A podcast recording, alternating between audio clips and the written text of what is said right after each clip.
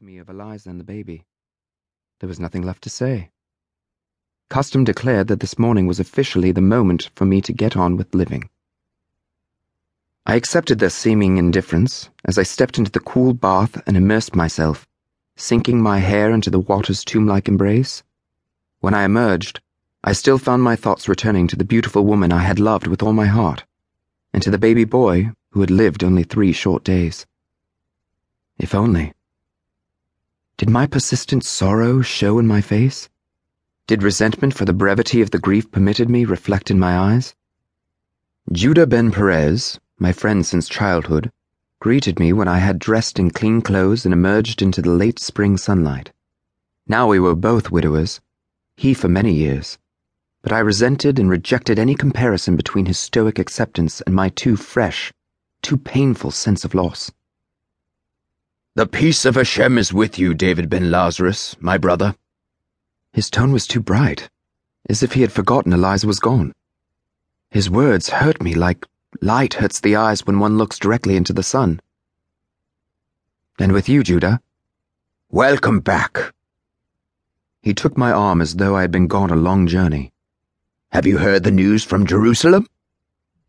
Being a rich merchant in the nation's capital, Judah was much better positioned than most to receive the news from the wider world. His trading caravans regularly made journeys to and from Petra, Ecbatana, and Alexandria. Amphorae of oil, or wine, or dates, or wheat, each bearing the clay seal of the House of Perez, were frequently seen on the docks of Caesarea Maritima. From there they were soon en route to Antioch, Athens, and even Rome itself. The Roman province called Cilicia, that stretched from Damascus to the Nile, included the Jewish homeland, and was rightly called the breadbasket of the empire. Pomegranates and sycamore figs grown on my land took their places in the straw lined baskets of commerce conveyed by Judah's export company. Sometimes it amused me to think that grapes from my Bethany estate, raised under my care, picked at my direction, crushed under my supervision, and transformed into wine in my vintage, made much longer voyages than I had ever done or dreamed of doing.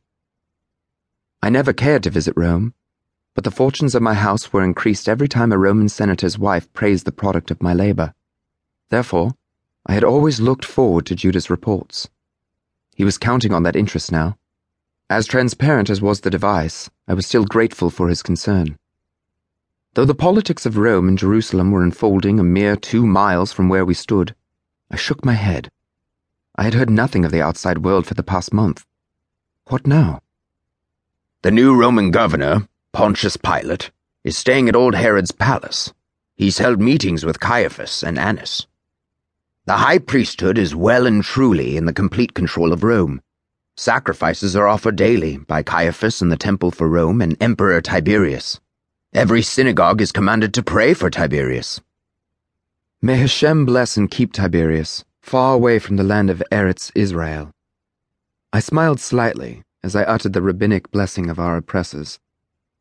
Tetrarch Herod Antipas has taken Herodias to his bed. The wife of his brother. And here's the big news Caiaphas himself performed the marriage ceremony. The sect of Pharisees is in an uproar, a very quiet and fearful uproar, but even so. I pondered this news. It's sure to lead us to unrest in the countryside where people still have a conscience. What will Pilate say about such an unholy union?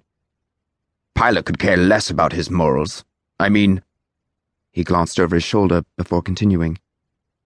Was there ever a more wicked ruler than Tiberius Caesar? As long as our people do not fall into open rebellion, and we hold our tongues and pay our taxes and pay and pay and pay, was there ever such a time as this? Come, Messiah, deliver us! Herod Antipas has gathered up his entire court and gone off to his palace in Galilee for the season, out of sight of the people and Pilate. I walked with him toward the road that led to my home. That's better for all of us. May Hashem bless and keep Herod Antipas. Far away from us. Judah paused.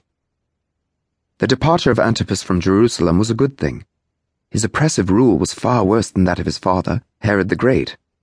Antipas was fully controlled by Rome, while possessing the same vices as his butcher king father. Judah's strong jaw stiffened as he waited until a group of village women carrying laundry baskets passed us on the road. When he was certain no one could hear, he resumed.